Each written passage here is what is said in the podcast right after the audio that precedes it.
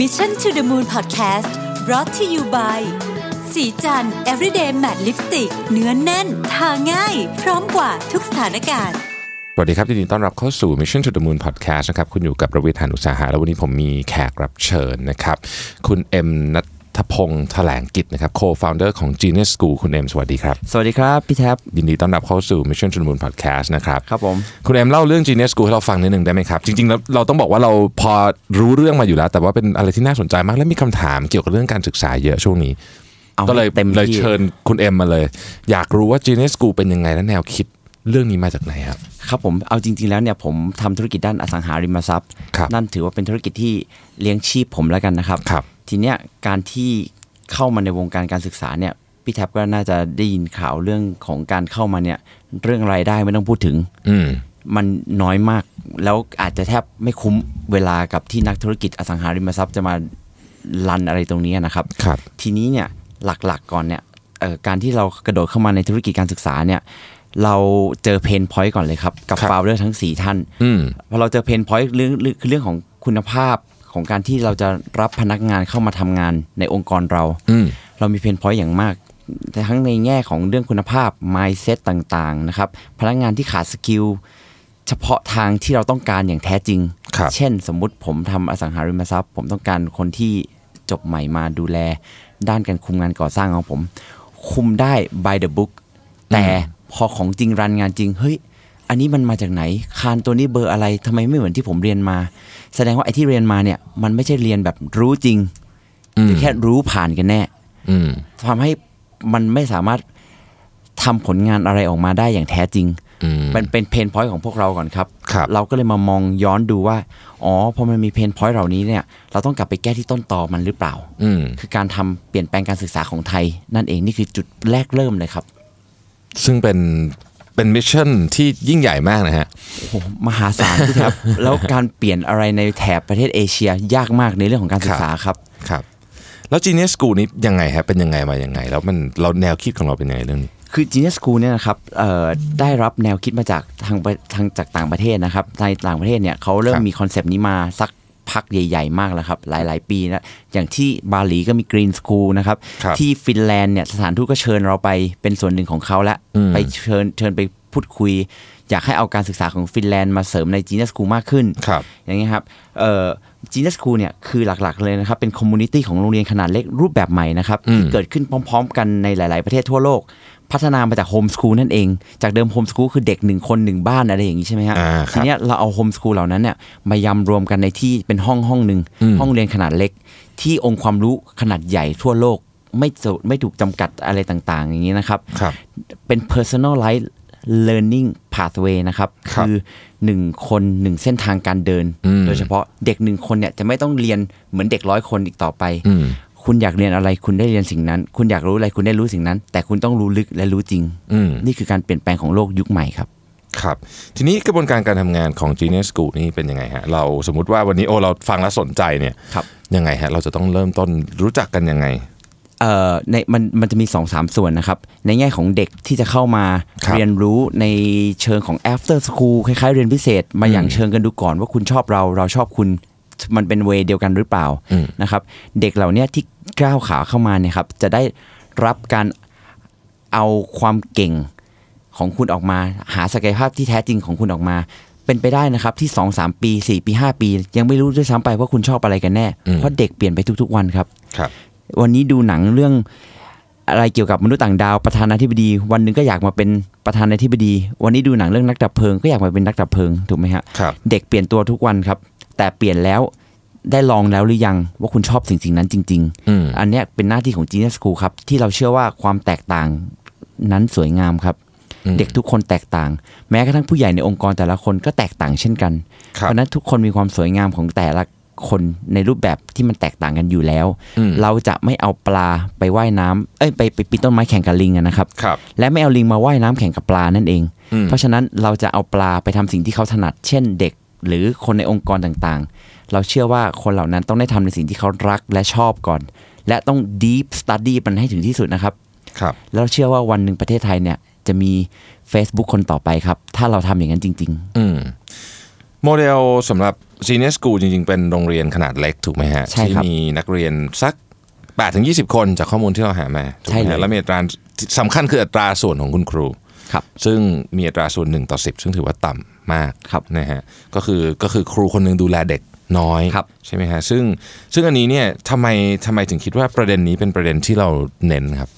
มันต้องเน้นอย่างนี้ครับ สมัยก่อนอ่ะ คุณครูคือคุณครูครับ ครับ และคุณครูก็คือการถ่ายทอดวิชาถูกไหมฮะ อืม เราคุณครูมีความรู้ 100 คุณครูถ่ายทอดออกไปได้ 70 เพราะอีก 30 อาจจะนึกไม่ออกห ครั รื บ ออาจจะลืมบ้างอะไรบ้าง แต่ไอคนที่รับ 70 สารที่รับ 70 ต่อไปเนี่ยครับอาจจะรับได้แค่ 30 อืม ถ้าองค์ความรู้มันหายไปละ 70%อร์ อืม โลกเนี้ยมันเลยเลยเราเลยไม่รู้นะครับว่าการทำเอ่อมัมมี่ทุกวันนี้ทำยังไง อืม การสร้างพีระมิดเขาสร้างกันยังไง อืม เพราะคุณครูท่านละท่านเหล่านั้นนะลืมให้ความรู้หรืออาจจะหายไประหว่างทาง อืม เราเชื่อว่าการถ่ายทอดวววิธีแบบนั้นเนี่ยมันทำให้องค์ความรู้สูญหาย ในขณะเดียวกันเราจะเปลี่ยนครูเป็นโค้ชครับ อืม ต่อจากนี้ไปครูจะเป็นโค้ชเช่นเด็กเดินเข้ามาบอกว่าผมอยากเรียนรู้เรื่องเอ่อทำไมอเมริกากับเกาหลีเนี่ยถึงยิงกัน โดยใช้อาวุธนิวเคลียร์ อืม งั้นลองช่วยกันหาข้อมูลดูไหมว่าอาวุธนิวเคลียร์เกิดขึ้นได้อย่างไร และ อืม วิธีการทำงานมันคืออย่างไร อืม เชื่อไหมครับ พอเด็กสนใจแล้วเนี่ย บอกแค่เนี้ยนะครับ เขาไปหาความรู้มาให้มากกว่าครูคนนั้นที่นั่งอยู่หน้าห้องอีกครับ อืม มันไม่มีทางที่ครูคนเดียวจะรู้ทุกเรื่องที่เด็กอยากรู้ จริงครับ ครับเนี่ยครับ สิ่งที่มันจะต้องแตกต่างกันไปครับ อืม ซึ่งอันนี้ก็คือเป็นมุมมองที่คุณเอ็มคิดว่าน่าจะเปลี่ยนเอ่อบทบาทของคุณครู ใช่ ไป ครับ ประมาณหนึ่งนะครับ ซึ่งก็น่าสนใจผมก็เห็นด้วยนะ ว่ามันก็ควรจะต้องเป็นแบบนั้น เพราะว่าโลกเนี่ยมันเปลี่ยนเร็วมากนะฮะแล้วทุกอย่างก็จะต้องถูกปรับเปลี่ยนไปตามการเปลี่ยนแปลงข้างนอกอะด้วยนะครับ ทีนี้ขอทำความคิดเห็นของคุณเอ็มนิดนึงว่าเอ่ออะไรที่เป็น คอนเซิร์นหรือเป็นเรื่องใหญ่กับระบบการศึกษาไทยของเราในตอนนี้ที่คุณเอมเห็นแล้วรู้สึกว่าเออเรื่องเนี้ยควรจะต้องถูกแก้ก่อน ผมคิดว่าความเร็วในการเปลี่ยนแปลง นโยบายของเราให้เท่ากับให้ให้มันเร็วเท่ากับโลกที่มันเปลี่ยนแปลงอยู่นะครับ อืม เพราะกว่าเราจะทำสต u d y กว่าเราจะมีนโยบายเปลี่ยนแปลงกว่าจะ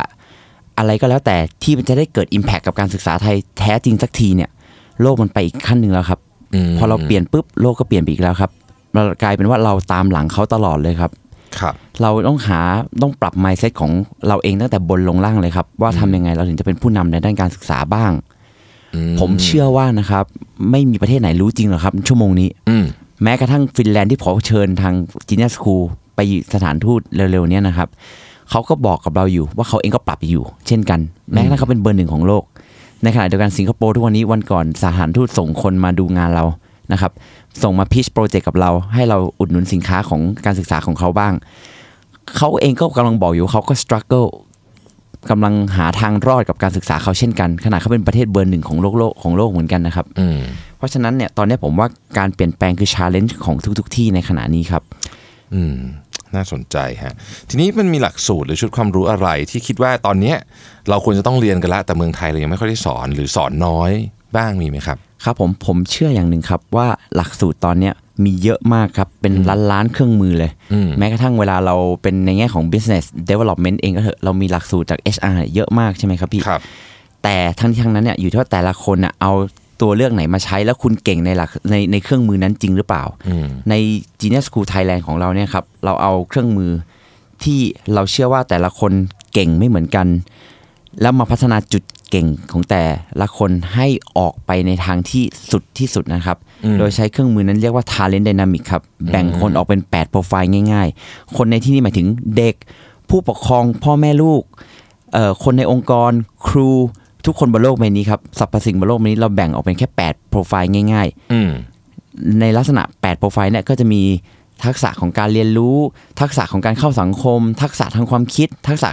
ของการ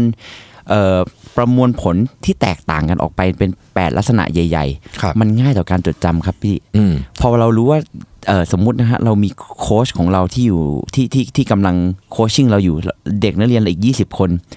โค้ชเนี่ยจำได้หมดเลยว่าเด็ก 20 คนเขาเป็น 8 โปรไฟล์นี้อะไรบ้าง อืม ไม่ต้องแบบมี 50 60 อันไม่มีใครจำได้หรอกครับ อืม ทีนี้พอแบ่งแยกกันแล้วก็จะแบ่งเป็นคลัสเตอร์ออกมาได้ เขาจะรู้แล้ววิธีการคุยวิธีการให้ความรู้กับเด็กกลุ่มนี้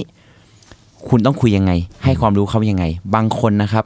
เรียนรู้จากจินตนาการ แต่คุณไปให้ข้อมูลเขาท่องจำไม่มีทางเลยครับ ว่าเด็กกลุ่มนี้จะรับรู้สารเหล่านี้ได้ดีกว่า นี่คือสิ่งหนึ่งในเครื่องมือที่เรานำมาใช้แล้วนะครับ และเราก็ต้องทำให้มันสุดไปด้านด้านนั้นให้ให้ดูง่าย ๆนะครับ เราแบ่ง8โปรไฟล์เนี่ยเราแบ่งเป็น 4 พลังงาน พลังงานที่พลังงานด้านบนแล้วกันนะครับ ก็จะเป็นพลังงานเชิงความคิดสร้างสรรค์ ในขณะที่ตรงกันข้ามกับความคิดสร้างสรรค์ก็จะเป็นพลังงานด้านล่าง เป็นพลังงานเชิงความคิดเชิงวิเคราะห์ เชิงข้อมูล แปลว่าถ้าสองคนเนี่ยเอ่อสมมุติผมเป็นโปรไฟล์ด้านบนคือครีเอเตอร์แล้วกันมา ครับ คุยกับโปรไฟล์ด้านล่างที่เราตั้งชื่อว่าเอ่อเทรดเดอร์ครีเอเตอร์เนี่ยเวลาให้โจทย์อะไรไปก็จะคิดฟุ้งซ่านคิดโปรเจกต์ใหม่ๆ สนุกกับการทำอะไร สร้างสรรค์โดยที่คุณไม่จำเป็นต้องเอาอะไรมาให้เขาเยอะเขาคิดต่อเองได้จินตนาการได้สวยงามมาก ในขณะเดียวกันเรามีเด็กประเภทที่เป็นเทรดเดอร์ที่อยู่โปรไฟล์ด้านล่างลงมานะครับเป็นเป็นโปรไฟล์ที่ตรงกันข้ามกับครีเอเตอร์เมื่อกี้ ให้เขาคิดไอเดียใหม่ๆ คิดไม่ค่อยออกหรอกครับ แต่ถ้าให้เขาดูจังหวะของการวิเคราะห์ข้อมูล เอาข้อมูลเอาหนังสือมาให้อ่านเนี่ย เขาถึงจะตอบได้ว่า อ๋อ ผมรู้ละว่าไอ้ข้อมูลตอนเนี้ยเอาไปเป็นอะไรต่อคำตอบของเขา นี่คือสิ่งที่เราจับข้อมูลเชิงสถิติมาเป็นล้านนะครับ เป็นล้านล้านๆคนทั่วโลก แล้วเราจะเห็นว่าคนแบ่งเป็นแค่ 8 โปรไฟล์ง่ายๆ และอีกประเภทหนึ่งนะครับ ด้านขวาคือซัพพอร์เตอร์ด้านซ้ายคือหลอดนะครับ เราเรียกไปตามชื่อนี้ซัพพอร์เตอร์เนี่ยเป็นคนที่เจอสังคม อะไรก็ได้ฉันขอเอาตัวฉันอยู่ตรงนั้นกับกิจกรรมนั้นๆ ฉันจะมีความสุขมาก คนที่เป็นหลอดเนี่ยอย่ายุ่งกับฉันเยอะฉันชอบอยู่หน้าคอม ฉันชอบอยู่ในโลกของฉันเองฉันมีความเป็นส่วนตัวสูงมาก อย่างเงี้ยครับ แค่เรารู้รู้แค่นี้ในฐานะผู้ประกอบการแล้วกันผมยกตัวอย่างง่าย อืม ผมเคยเอาผู้จัดการบัญชีของผมนะครับให้ลองทำเทสตัวนี้ดูพอทำปุ๊บเนี่ยเขาเขาออกมาเป็นซัพพอร์เตอร์ชัดเจนครับซัพพอร์เตอร์เนี่ยต้องอยู่กับคนต้องเจอเจอผู้คนต้องเอาตัวเองไปอยู่ตรงนั้นนะเหตุการณ์นั้นถึงจะสำเร็จใช่ไหมครับผมก็เลยบอกเอาอย่างนี้ไหมผมให้เงินเดือนคุณเท่าเดิมเป็นผู้จัดการบัญชีเท่าเดิม คุณออกมาเป็นผู้จัดการฝ่ายขายให้ผมหน่อย ขายบ้านนะครับ เขาบอกหนูจะหนูจะทำได้เหรอเขาอายุ 40 กว่าแต่เขาเรียกว่าหนูเหมือนให้เกียรติผม เอ่อผมก็บอกว่าผมไม่แน่ใจว่าคุณจะทำได้หรือไม่ได้ แต่ผลเทสคุณตอบผมเองเนี่ย คุณกำลังบอกผมอยู่ว่าคุณชอบแบบนั้น งั้นผมให้เงินเดือนเท่าเดิมและให้โอกาสของการได้รับค่าคอมมิชชั่นจากการขายมากขึ้น โอเคเขาตกลงรับทำเลยครับ ภายใน 6 เดือนเขาขายบ้านผมไปไม่ต่ำกว่า 30 ล้านจากคนที่ไม่เคยขายบ้านมาสักหลังเดียว แล้วทุกวันนี้เขาบอกว่าเขาลืมวิชาของ accounting ไปพอสมควร ผมถามว่าเอ้าแล้วไปเริ่ม accounting ไปเริ่มการบัญชีมาจากไหนเนี่ย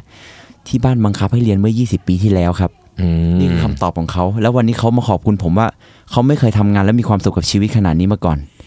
เขาเนี่ยแหละครับได้ปลดล็อกตัวตนที่แท้จริง อายุ 45 ก็ยังทำได้ ยังเจอตัวตน และพี่แท็บคิดดูนะครับ ว่าถ้าเด็กไทยหรือประเทศไทยทั้งหมดเนี่ย รู้ตัวตนตั้งแต่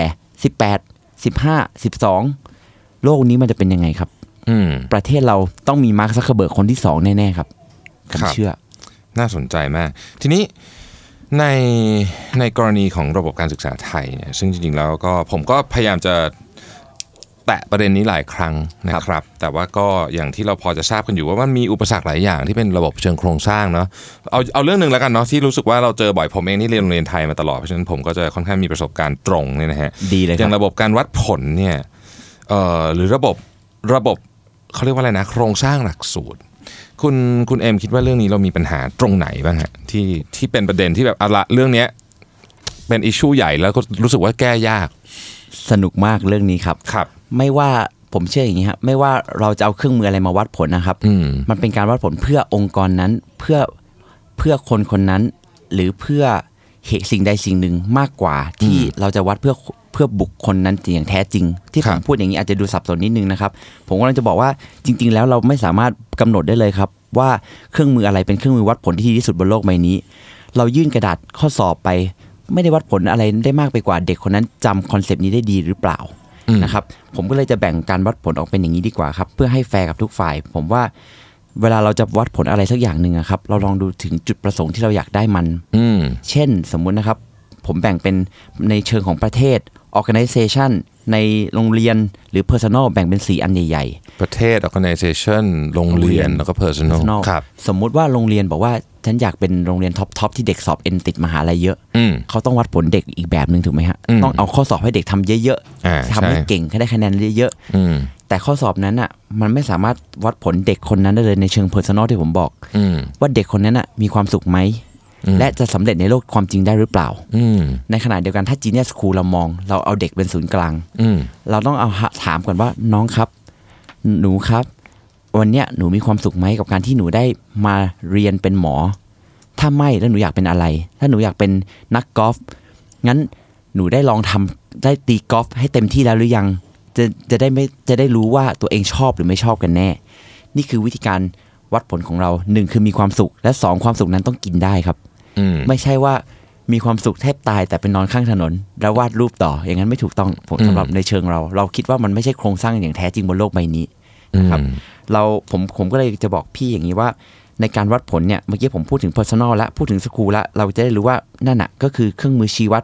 ในแต่ละบุคคลว่าเขาต้องการผลลัพธ์อะไรมากกว่า อืม อย่างในเชิงของ organization เนะฮะเราก็มีเครื่องมือวัดผลมากมาย ไม่ว่าจะเป็น OKR เอามาใช้แทนเอ่อ KPI อืม ใช่ไหมครับเอ่อทั้งนี้ทั้งนั้นเนี่ยขึ้นอยู่กับว่าแต่ละองค์กรนั้นน่ะในปีนั้นนั้นน่ะเขาต้องการ resource อะไรมากกว่า อืม ถ้าผมต้องการกำไรสุทธิ ผมต้องวัดผลที่กำไรสุทธิ อืม เป็นหลัก แต่ถ้าปีเนี้ยผมบอกว่าผมไม่ต้องการมีกำไรเลย แต่ผมต้องการ growth อืม ผมต้องการฐานข้อมูลลูกค้า อืม ผมก็ต้องเล่นอีกเกมหนึ่ง ถูก ในระดับประเทศเช่นกันครับ อืม ถ้าวันนี้ประเทศไทยบอกว่าประเทศไทยอยากมี Microsoft บ้างอะทำไมต้องเสียเงินให้ต่างชาติ แล้วต่างชาติต้องใหญ่ที่สุดบนโลกใบนี้ ผมก็คิดว่าก็เราไม่เคยวัดผลให้เราเป็น Microsoft นี่ครับ อืม เราวัดผลแค่ว่าเราจะท่องจำแข่งโอลิมปิกกับสิงคโปร์ได้ไหม อืม ผมเรียนอยู่ที่อเมริกา ผมแพ้สิงคโปร์ตลอดครับพี่แท็บ ผม อืม อ่านหนังสือหนักแค่ไหน มันได้ 99 ผมได้ 93 ครับ อืม ผมไม่เข้าใจประเทศนี้มันกิน อะไร ผมก็กินเหมือนมันนี่แหละพี่ เวลาไปกินข้าวด้วยกันก็กินข้าวเหมือนกัน ฮะ แต่ทำไมมันฉลาดจังวะ เอออ่ าผมไม่เข้าใจฮะ เพราะฉะนั้นเราจะไปแข่งกับเขาเกมเดิม ผมว่าเราแพ้ อืม ไปจีนตอนนี้พี่ลองคิดดูว่าประเทศเขามันก้าวไปจริง ๆ แล้วครับ พี่ผมอึ้งเลยครับ เราไม่ทันเขาแล้วครับ อืม เขา deep study deep learning ในทุกๆ เรื่องทุกบริบทของเขา คุณไม่จำเป็นต้องเก่ง 99 อย่างเหมือนเด็กไทยครับ อืม คุณขอเก่งแค่อย่างเดียว เดี๋ยวเราจะที่เหลือเดี๋ยวมีคนดันคุณเอง ผมว่าโลกต่อไปนี้ โลกในศตวรรษที่ 21 เราต้องปรับตัวกับการศึกษาเราเลย เราเลยเล็งเล็งไปด้านนั้นมากพอสมควรครับ ทีนี้คอนเซปต์เรื่องของ personalized learning เนี่ยจริงๆเป็นคอนเซปต์ที่เราคุยกันมาค่อนข้างนานมากแล้วนะฮะ ครับ แล้วก็มีงานรีเสิร์ชออกมามากมาย ว่าจริงๆ ระบบการศึกษาแบบเดิมเนี่ยมันก็นั่นแหละ มันก็ไม่ค่อยไม่ค่อยดีเท่าไหร่นะผมผมเองก็เชื่อว่าหลายท่านที่เรียนโรงเรียนระบบเดิมมาที่มีนักเรียน 60 คนเนี่ยก็คงจะพอจะเห็นภาพนี้ชัดเจนเอ่อคำถามก็คือว่า อันนี้เป็นเป็นคำถามเชิงวิเคราะห์แล้วกันนะเพราะผมคิดว่ามัน ได้เลย คงไม่ได้มีคำตอบที่ง่ายซะทีเดียวก็คือว่า เราจะทำยังไงให้ personalized learning เนี่ยเข้าไปสู่สังคมไทยในระดับ แมสได้ใช้คำนี้แล้วกันหมายถึงว่าระดับเยอะๆได้ เพราะว่าดูแล้วจากโครงสร้างจากบุคลากรเอยจากจำนวนเอาแค่จำนวนครูที่เรามีเนี่ยก็ก็น่าจะลำบากแหมจริงๆกระทรวงศึกษาเป็นกระทรวงที่ได้รับงบประมาณเยอะที่สุดในประเทศไทยใช่ไหมครับคุณเอ็ม ใช่ครับ เป็นกระทรวงที่สูงที่สุดรู้สึกจะ4ี่แสนล้านต่อ อืม ปีนะครับ อืมทีนี้เราจะทำยังไงดีฮะในเชิงในในเชิงปฏิบัติที่เราจะค่อยๆเริ่มเรื่องนี้ให้ได้ ผมว่าถ้าในมองในเชิงมหาภาพก่อนในในเชิงที่เราไม่มีอำนาจในการตัดสินใจตรงนั้นนะนะครับ อืม ผมคิดว่าถ้ามีผู้ใหญ่มีโอกาสได้รับฟังตรงนี้อยู่เนี่ยฮะ ครับ ง่ายๆเลยครับ แค่เชิญมาเอ่อหารือกับทางจีเนียสคูยินดีนะครับ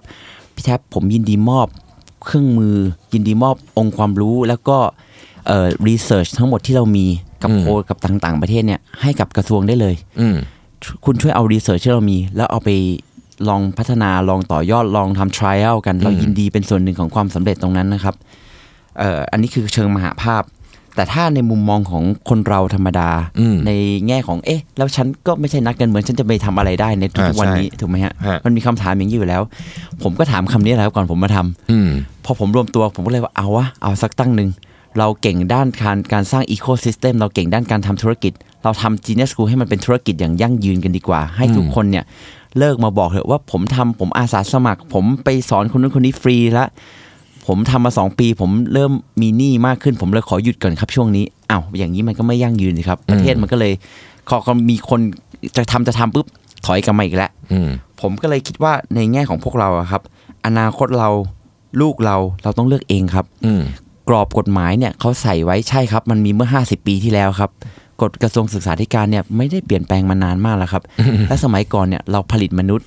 ให้เข้าโรงงานอุตสาหกรรม อืม เราเลยเรียนเหมือนกันทำเหมือนกัน อืม และหลักสูตรเดียวกันเพื่อไปเป็นมนุษย์ในโรงงานอุตสาหกรรม แต่ต่อไปเนี่ยโรงงานอุตสาหกรรมใหญ่ๆเนี่ยจะถูกลดลงไปเยอะมากครับ อืม ทุกอย่างมันเป็น personalize มากขึ้น ครับ คัสตอมไมซ์กับไลฟ์สไตล์แต่ละคนแต่ละกลุ่มมากขึ้นเขาเกตไม่เคยทำตีพาราหรอกครับ ดูสมัยนี้นะครับ ผมเข้าไปตีพาราใครจะซื้อ ในขณะที่เขาก็มาแย่งกลุ่มนิชมากขึ้น อืม นะครับ เพราะฉะนั้นเนี่ยผมคิดว่าในฐานะที่พวกเราเนี่ยเราต้องเลือกอนาคตของเราครับ แล้วเลือกแล้วลองดูว่าเราเลือกแล้วเนี่ยจากการที่อยู่ในกรอบของของของของกระทรวงศึกษาธิการแล้วกันนะฮะ อืม แต่พอเลือกแล้ว เราได้ทำสิ่งที่มีประโยชน์ต่อประเทศชาติไหม อืม เราได้เรียนรู้ลูกเราได้มีคุณภาพจริงไหม อันเนี้ยมันต้องมาวัดผลกันตรงนั้นนะครับ อืม น่าสนใจมากอ่ะทีนี้เรากลับมาฟังตัวอย่างบ้างเนี่ยนะฮะตัวอย่างดีๆอยากให้คุณเอ็มเล่าให้ฟังว่าเคสที่เกิดขึ้นกับเด็กที่เราสอนมาเนี่ยที่อยู่ใน Genius School นี่คุณเอ็มทำ Genius School มากี่ปีแล้วฮะ เพิ่งเริ่มต้นได้ประมาณ 1 ปีเองนะครับ อ่า จ โอ ริ เค งๆแล้วเป็นคอนเซปต์ที่ใหม่มากแต่ต่างประเทศทำกันมานานนะค อื รับ มเรามีเคสน่าสนใจบ้างไหมฮะที่เรารู้สึกเออโหเคสนี้ทำแล้วอุดอะไรฟังแล้วอิ่มใจเลยมีไหมฮะ เยอะมากเลยครับพี่ ข แท็ อบ สักเคสสองเคสได้ไหมได้ฮะ เลย ฮะ พี่แท็บจำครีเอเตอร์ที่ผมบอกได้ไหมก่อนหน้านี้ของ จำได้ Talent จำได้ Dynamic ครับ เราเคยจัดบูธแคมป์เอาเชิญฝรั่งมาจากอเมริกานะครับ ครับ แล้วก็ทำบูธแคมป์ง่าย ๆ ก่อน เด็กประมาณ 20กว่าคนครับ อืม หนึ่งในนั้นน่ะมีครีเอเตอร์อยู่ประมาณหนึ่งถึงสองคน ครับ คือบางทีถ้าเล็กไปเนี่ยเขาจะตอบชุดคำถามเราไม่ได้ อืม เราต้องสังเกตจากพฤติกรรมของเขา อืม ทีเนี้ยเด็กครีเอเตอร์มี 2 คนใน 20 คน ในแล้วเราก็ให้โจทย์อันหนึงครับ ว่าทำยังไงก็ได้ เอาให้ไข่เนี่ยโยนจากชั้น 3 ลงมาแล้วแล้วไม่แตก อืม โดยที่เราไม่ให้อะไรเขาเลยครับ อืม ให้สิ่งที่เขามีอยู่ในตัวแค่นั้นเองก็คือเสื้อผ้าเขาแบบปกติแล้วให้คิดกันเอง ก็เด็กแบ่งเป็น 8 กลุ่มอย่างเงี้ยฮะแต่ละกลุ่มก็คิดกันไม่ออก ไม่ออกได้เชิงที่ทำให้ไข่ไม่แตกแต่เขาก็ทดลองในเวของเขา อืม เด็กกลุ่มที่เป็นครีเอเตอร์เนี่ยครับ สุดท้ายเนี่ยก็เห็นคนอื่นเฟล เฟล เฟล เฟล เฟลในรูปแบบต่างๆ ก็เลยก็เลยคิดขึ้นได้เอาอย่างนี้ เราถอดถุงเท้ากันออกมา อืม เราช่วยกันถอดถุงเท้าแล้วหุ้มไข่ไว้ แล้วก็โยนมันลงมา เด็กกลุ่มเนี่ยนะครับทำได้ อืม คิดจินตนาการโดยที่ไม่มีใครมาบอกอะไรเขา อืม ในทางกลับกันเด็กกลุ่มที่เป็นเทรดเดอร์หน่อยแล้วกันนะครับ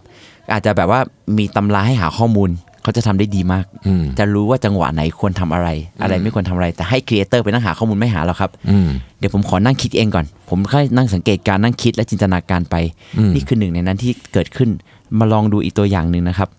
ตัวอย่างของการใช้ Talent Dynamic ที่เราทำให้กับครอบครัวแล้วกันครับ ครับ คุณพ่อเป็นหลอด คุณแม่เป็นซัพพอร์เตอร์ซ้ายกับขวาแล้วนะฮะ หลอดคืออยู่กับตัวเองซัพพอร์เตอร์อยู่กับสังคม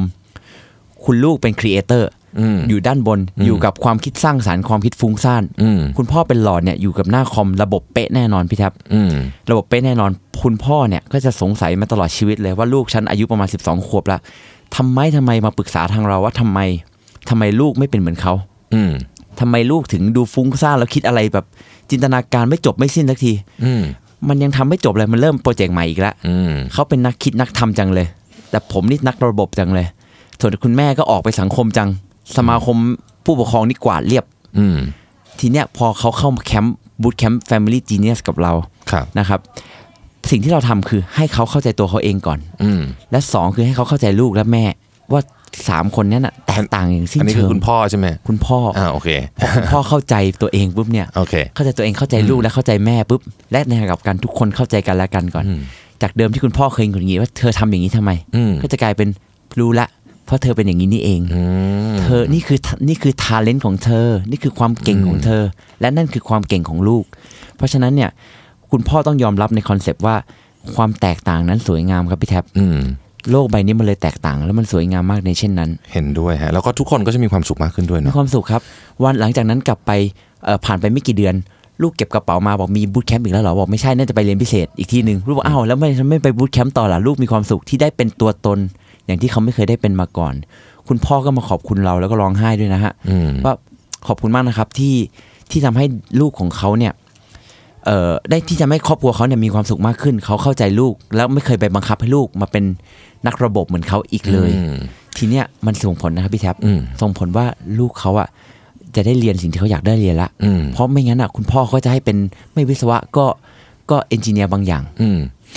คือสมัยก่อนเป็นอย่างนั้นจริงๆเนาะ ยุค เห็นไหม ยุคเอ่อยุคผมโตขึ้นมาก็ จริงๆมันเป็น มันเป็นชุดความคิดในตอนนั้นน่ะนะ ครับ เราเองก็ไม่รู้เหมือนกันว่าเราจะเรียนอะไร พูดจริงๆอะ เราก็เอ็นตามเพื่อนหรือไม่ก็ตามพ่อแม่ ครับ ใช่ไหมฮะ แต่ว่า ใช่ ยุคนี้มันไม่เหมือนกันละ แล้วก็สถานการณ์มันก็เปลี่ยนไปเยอะ ใช่ นะฮะเราจะเห็น อันนี้จะเป็นสาเหตุก็ได้นะอันนี่ชวนคุณเอ็มคุยนะ เต็มที่ ยุคอย่างของผมเนี่ยนะ ผมเรียนมาเนี่ย เพื่อนผม ผมจบวิศวะใช่ไหมครึ่งหนึ่งเนี่ยรวมถึงผมด้วยเนี่ยนะฮะ ครับ ไม่ได้อยู่ในสายวิชาชีพอีกแล้วเนาะ ครับ อาจจะเกินครึ่งด้วยนะถึงน่าถ้านับถึงวันนี้เนี่ยแสดงว่าเราอาจจะเรียนสิ่งที่เราไม่ชอบเพียงแต่ตอนเราไม่รู้นั่นเองว่าเราไม่ชอบ ใช่ครับ ใช่ไหมฮะ ใช่ครับ แล้วพอเรามาถึงก็แต่ละคนก็บางคนก็ไปเป็นนักดนตรีก็มี ครับ นะฮะไปเป็นเอ่อนักธุรกิจส่วนใหญ่ไปอยู่สายการเงินก็เยอะอะไรอย่างเงี้ยบางคนก็ไปปลูกผักทำฟาร์มก็มี อะไรอย่างเงี้ยนะฮะก็เออมันก็หลากหลายดีนะแล้วเราก็เห็นเออมีคนอยู่ประมาณสักครึ่งหนึ่งอ่ะที่ยังอยู่ในสายอาชีพอยู่ ใช่ครับ ผมก็รู้สึกว่ามันมีหลายคณะที่เป็นแบบนี้นะ ใช่ เออก็อาจจะเป็นแบบที่คุณเอ็มว่าเนี่ยนะ คือผมแชร์ในมุมมองอีกอันหนึ่งอะนะครับ คือการที่ผมถูกรีครูตตัวให้เข้ามาเป็นหนึ่งในโฟลเดอร์เนี่ย ครับ เพราะผมมีแบ็กกราวด์จากการที่ผมเรียนโรงเรียนคริสต์แห่งหนึ่ง อืม นะครับม .4 ปุ๊บเนี่ยผมสอบชิงทุน AFS อืม ผมได้ไปที่อเมริกา ครับ พอไปในจังหวะที่ผมตัดสินใจไปเนะครับ ผมหันไปมองข้างๆ วันที่ผมกำลังสอบไฟนอลผมจำแม่นเลยพี่แท็บมองสอบไฟนอลปุ๊บ ผมแบบหันไปแข่งกับคู่แข่งผมอีก 400 คนที่ต้องสอบเข้ามหาลัยไทย มหาลัยอันดับหนึ่งอันดับสองของเทศประเทศเรา อืม ผมก็บอกแล้วพอผมเข้าได้ปุ๊บ แล้วเวลาผมไปสมัครงานเนี่ย ผมก็ต้องแข่งกับอีกหนึ่งล้านคนแน่ อืม ๆ ที่จบมหาลัยชั้นนำของไทย ผมทำยังไงดีผมถึงแตกต่าง ก็เลยตัดสินใจสอบชิงทุน AFS อืม พอชิงทุนไปปุ๊บเนี่ยแล้วผมก็ได้แล้วพอเราไปอยู่ที่นั่นสิ่งแรกที่เอ่อเราจบสายวิทย์ม .4 ไปปุ๊บ เราก็จะมีฟิสิกส์เคมีชีวะ สิ่งแรกที่เราเข้าไปอาจารย์แนะแนวเนี่ยหนึ่งต่อไม่กี่สิบคนซึ่งเขาจำเด็กได้ทุกคนจริงๆครับพี่ ผมก็เลยเข้าไปเอ่อแล้วอาจารย์แนะแนวก็ถามผมว่าผมอยากเป็นอะไร ผมบอกว่าผมอยากเป็น businessman เขาก็อึ้งกับสิ่งที่เขาเห็นอยู่บนตรงหน้า เพราะเขาบอก your transcript เนี่ยนะ เกรดของคุณเนี่ยเต็มไปด้วยฟิสิกส์ เคมีชีวะ และเลขขั้นสูง คุณเอาไปทำอะไร ผมบอกเปล่าไม่ได้เอาไปทำอะไร ผมโดนบังคับให้เรียน มันเป็นแบบนั้น อืม เขาเลยบอกเอาอย่างนี้ไหม เขาจะจัดจัดตารางให้ใหม่เจ็ดวิชาที่เรียนกับเรา เลขเนี่ยเรียนเอาภาษาเอาความรู้เลขพอจะได้รู้ว่าอยู่ในประเทศนี้ยังไง เขาใช้คำศัพท์อะไร เรียนภาษาอังกฤษเพิ่มเติม คุณจะได้พูดเป็น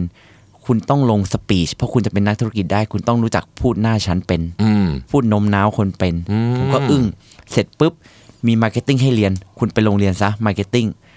ผมได้เรียนอะไรแบบเนี้ยครับ ในขณะที่ผมอยู่แค่ม .5 ครับ แล้วผมถามฟิสิกส์เคมีชีวะล่ะ เขาบอก you don't need it อืม มันไม่ได้ทำให้ธุรกิจคุณดีขึ้น ผมอึ้งครับพี่แท็บ แล้วก็บอกว่าผมเรียนเยอะไป เอาอีกหนึ่งวิชาเป็นวิชานั่งเฉยๆ นั่งกับตัวเองแล้วทำการบ้านซะ จะได้ไปเล่นกีฬาต่อตอนเย็นได้ โอ้ผมอึ้งครับ โอ้ Amazing มากนะฮะ ก็เออพอพออันนี้ผมเห็นด้วยผมเห็นด้วย คือผมพูดประจำอะว่าเราเรียนเยอะเกินไป ครับ นะโอ้นี่เป็นตัวอย่างที่ดีมากตัวอย่างจากคนที่ไปทำมาจริงๆนะแล้วก็วิชาที่อาจารย์ของคุณเอมพูดมาเมื่อกี้เนี่ยถูกต้องเลยนะมันเป็นวิชาของการทำธุรกิจจริงๆ ใช่ครับ นะฮะอ่ะเราก็คุยกันมาประมาณหนึ่งนะฮะ นี่ก็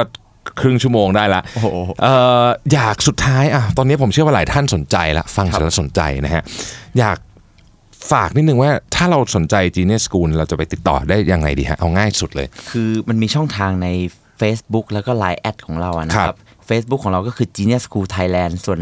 Line Official ของเราเนี่ยก็คือ Genius School TH นั่นเองนะฮะ อ่าโอเค นี่คือช่องทางการติดต่อ แต่จริง ๆ แล้วเนี่ยพี่แทบผมอยากฝากอีกสักเรื่องหนึ่งเอ่อ ได้เลยครับ อยากกระตุ้นสังคมของเราอะนะครับ เหตุผลที่ผมตัดสินใจมาเนี่ยผมผมผมตัดสินใจลงมาทำ Genius School เนี่ยเพราะว่าผมต้องการสร้าง Social Enterprise อย่างหนึ่งให้กับสังคมไทยเรา ที่ผมบอกตอนแรกว่าทำธุรกิจทำเงินของผมคืออสังหา แต่แต่พอมาอยู่ตรงเนี้ยผมอะอยากตั้งใจว่าเราอยากมีธุรกิจอันหนึงที่ช่วยครูไทย ช่วยนักการศึกษาไทยเนี่ยให้ไม่ต้องมานั่งทำงานฟรี แล้วก็สุดท้ายก็มาบอกว่าติดหนี้แล้วก็ส่งบ้านไม่ได้เลยเลิกทำก่อน ทีเนี้ยเราก็เลยสร้างองค์กรนี้ขึ้นมาให้มันเป็นแนวโซเชียล n อน e r p ร i s e ครับ อืม แน่นอนครับยั่งความยั่งยืนความซัสเตนนั้นผมให้ความสำคัญมาก อืม องค์กรเนี่ยต้องมีนักลงทุน มีเจ้าของโรงเรียนเล็ก ๆ ที่อยากเปิดโรงเรียน และต้องมีกำไรครับ ต้องเลี้ยงตัวเองได้ ต้องเลี้ยงตัวเองได้ อ่า ทุกคนอยู่ได้พอทุกคนอยู่ได้ปุ๊บเนี่ยเราจะมีเอ่อบัตเจตส่วนหนึ่งที่ตกลงไว้ตอนนี้ 10%เบื้องต้นขอบอกนักลงนักลงทุนนะครับ ว่าเราจะเอา 10%ถึง 20%ในอนาคตที่เราจะเพิ่มขึ้นไปเนี่ยคืนสู่สังคมในรูปแบบหนึ่งคือการนำไปสอนเด็กที่ยากไร้หรือด้อยโอกาส หรือนำไปช่วยเหลือเลยครับเราจะไม่บริจาคเงินสดให้ใครอีกต่อไป อืม เราจะทำให้ตรงเนี้ยมันยั่งยืนแล้ว แล้วมันมีหลายรีเสิร์ชมากเลยนะครับ ที่บอกว่าโซเชียล n อน e r p r ร s e นั้นไม่มีจริง ไม่ยั่งยืนจริง เพราะคุณจะโดนกดดัน อืม ผมก็ว่ามันอาจจะจริงอย่างที่รีเสิร์ชเขาว่า แต่ผมก็อยากให้วัยรุ่นไทยหรือว่าเอ่อนักธุรกิจยุคใหม่อะครับ ช่วยกันทำตรงนี้คนละนิดคนละหน่อย มันเคยผมเคยฟังของของเอ่อของทางคุณเศรษฐาทวีสินซีอของ อ่า แสนสิริอะนะฮะพูดถึงพูดถึงว่าองค์กรมันมีสี่เสาหลัก อืม แต่สำหรับเขาคือสี่เออคือองค์กรมีสามเสาหลัก แต่สำหรับเขาคือสี่เสาหลัก อืม พี่รวิทย์คุณคุณคุณไหมฮะ เดอะคุณคุณเหมือนกับพูดในเดอะสแตนดาร์ดใช่ไหม สแตนดาร์ดใช่ไหมฮะ อ่า อ่าเอ่อแกพูดถึงว่าต้องมีหนึ่งเสาหลักแรกเป็นพนักงาน ฮะ เสาหลักที่สองคือผู้ถือหุ้น อืม เสาหลักที่สามคือลูกค้า อืม สามคนที่แฮปปี้คือจบ แต่สำหรับเขาแล้วเสาที่สี่คือสังคม อืม ต้องได้ด้วย ครับ ผมฟังแล้วผมโคตรประทับใจเลยพี่ อืม ผมเลยคิดว่าถ้าวัยรุ่นทุกคนหรือเด็กรุ่นใหม่ทุกคนลุกขึ้นมา และให้ความสำคัญกับตรงนี้เพิ่มเสาหลักที่สี่มา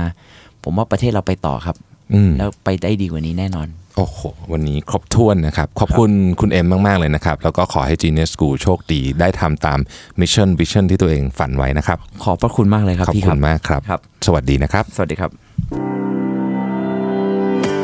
สัสิ เพราะความสดใสมีได้ทุกวัน